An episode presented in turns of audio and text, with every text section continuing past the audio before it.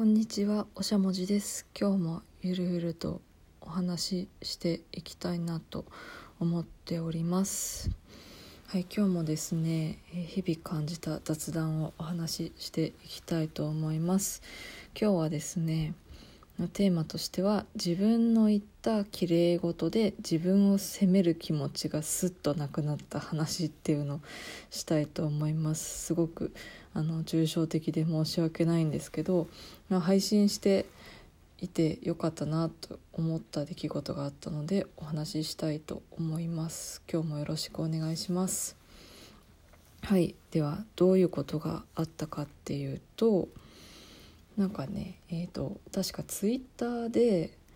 その「初恋ざらり」っていうすごいもう素晴らしい漫画ツイッターの漫画があるんですけどなんかねそこであの発達障害の女の子がこう日々ですねいろいろなことに奮闘するっていう漫画がありましてそこのえー、とリプライにですねその主人公を応援するような、えーメッセージを書いたんですね。どういうことを書いたかというと、まあ、その子がですねあのちょっと自分では難しいんじゃないかみたいな仕事をやりたいっていうふうに希望したんですね。でその時のセリフがあのなんだっけえーっとなんだろう無理だ最初からなんか無理だって決めつけて諦めたくないんだみたいなそういうような感じのセリフだったんですよ。で結局その子はそのちょっと難しい仕事をやりきれずにあの諦めてしまうんですけど、まあ、その私がそれに対してあのリプで書いたメッセージっていうのがなんかねあの最初から無理って決めつけないでチャレンジしたいっていうふうに思ってちょっとねあの苦手なことにチャレンジしたんだったらそれがもしうまくいかなくってもねあの自分はもう全然ダメなんだっていうふうに思わなくてもいいんじゃないかっていうような話をしたんですね。そもそもこう目標の高いものにチャレンジしたんだからもうなんかねあのできなくて当然だっていうふうに思ってもいいと思うんですよね。で、まあ、そこでですねまあ仕方なかったねっていうふうに割り切ってじゃあま、別のことをやってみようとかあとはもう一回チャレンジするけどちょっとやり方変えてみようみたいななんだろうそういう前向きなこう気持ちの切り替え方ができたらいいんじゃないかっていうかもうそそうですね切り替えをすればよくって自分を責める必要はないよっていうふうなことを書いたんです。もうね自分もそうですよねいろいろこうなんかあのまあ過去にいろいろなチャレンジをたくさんしてきて失敗もいろいろあるんですけど、まあ、どうしてもねそこで自分を責めちゃう気持ちっていうのはよく分かったんですけどなんかそうやってねあの客観的に見るとねそんなに落ち込むことじゃないというか、ね、落ち込む気持ちは分かるんですよ。なんかねそんなに自分を責め責めないでっていう風に思ったので、まあ、そういう風なリプを書いたんですでそれがですね何ヶ月ぐらい前だろう。2ヶ月ぐらいに前にリップをしていたんですけど、まあ、昨日ぐらいにですねまあうんなんかいろいろこう、まあ、友人と電話で話してる中でなんかこう悩み相談みたいなことをしたんですよね。でどういうことかというとえっ、とまあいろいろですね。なんだろう。なんかもう無理全部無理なんじゃないかみたいな、えー仕事を続けるのは無理なんじゃないかっていうようなことを相談しました。でまあ昨日の私はですねもう完全に自信を失っていてもうねこのまま仕事を続けるのも無理だし転職してももう仕事ね続けられないしもうねどうしたらいいんだみたいなそういうようなもうなんだろう超ネガティブな気持ちだったんですよね。でその時にもうね友達も困りますよねでも 本当申し訳ないんですけどもう優しいのでもしねあの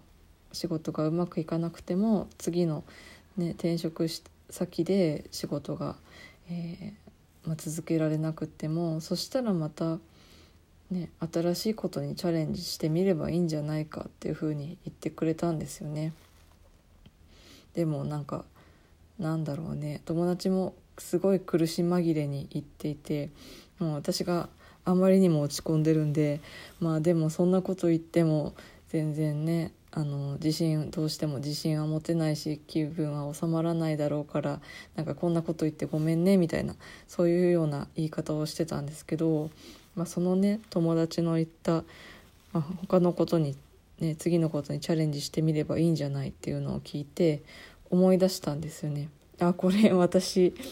あの前に漫画でリプライしたことあるじゃないかっていうふうに思い出してなんかね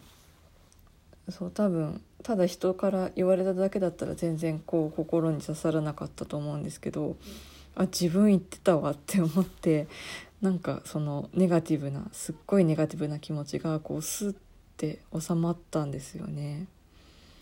もうねなんだろうなんか初めての感覚でした。うん、でまあ「綺麗事」っていうふうにタイトルでつけてしまったんですけど、まあ、自分としてはその綺麗事を言ったつもりはなくってその他の人を励まそうと思って言った言葉だったんですけどやっぱりねなんかこう他人から言われるとやっぱ綺麗事だなっていう風に思っちゃいました、まあ、どうしてもねね思っちゃいますよね。なんだろうね。なんかその客観的に見るとね冷静に思えるんですけどそのなんか超ネガティブモードにはまってる時ってなんだろうね。外から声をかけてもらってもなかなかこう納得できないというかこうなんかバリアみたいのが張ってあってその言葉がちゃんと受け取れなかったりっていうのをしますよね。まあきっとねそのさっきも言ったんですけど自分が言われただけだったらもうあの綺麗事じゃないかって言ってムカついただけだったと思うんですけどまあね自分がね他の人にかけていた言葉だったんでねもうなんかすごい冷めちゃったんですよね。なんかねこうして話してみるともうなんだろうしょうもない話というかしょぼい話というかもう失敗エピソードみたいな感じなんですけどなんだろうやっぱりね残念な気持ちにはなったんですけどなんか配信やってて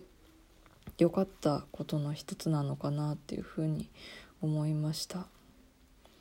うん、やっぱりなんかこう冷静に物事を見れる時の自分の考えっていうのは何だろうねまあそれをどこかで取っておいたりとか、まあ、改めてなんだろうメモとかに書いておいて落ち込んだ時に見たりすると、まあ、同じような感じでこうすごくネガティブな気持ちっていうのがこうスッとなくなるんじゃないかなっていうふうに思いました。でこれあれですよねあの認知行動療法っていうのと一緒ですよね。認知行動療法も、まあ、なんかカウンセリングとかで用いられる手法なんですけどそのあるこう出来事に対してそのいつもの自分の反応を書いた上で客観的にその出来事を見た時になんか別の考え方ができるんじゃないかっていうのを自分一人で考えるっていうような、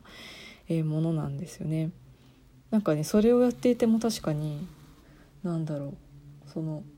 別の見方をこう書いてみるとなんかスッてそのネガティブが消えるんですよね。なんかこれ多分やったことある人にしかわからないと思うんですけどすごいなんか若干気持ち悪い変な感覚がしてでもねなんかそれがあるとそのネガティブに巻き込まれなくってすごくなんか精神的に安定して、まあ、よかったなというふうに思いました。はいでは今日はそろそろ10分なのでこの辺にしたいと思います。ではでは。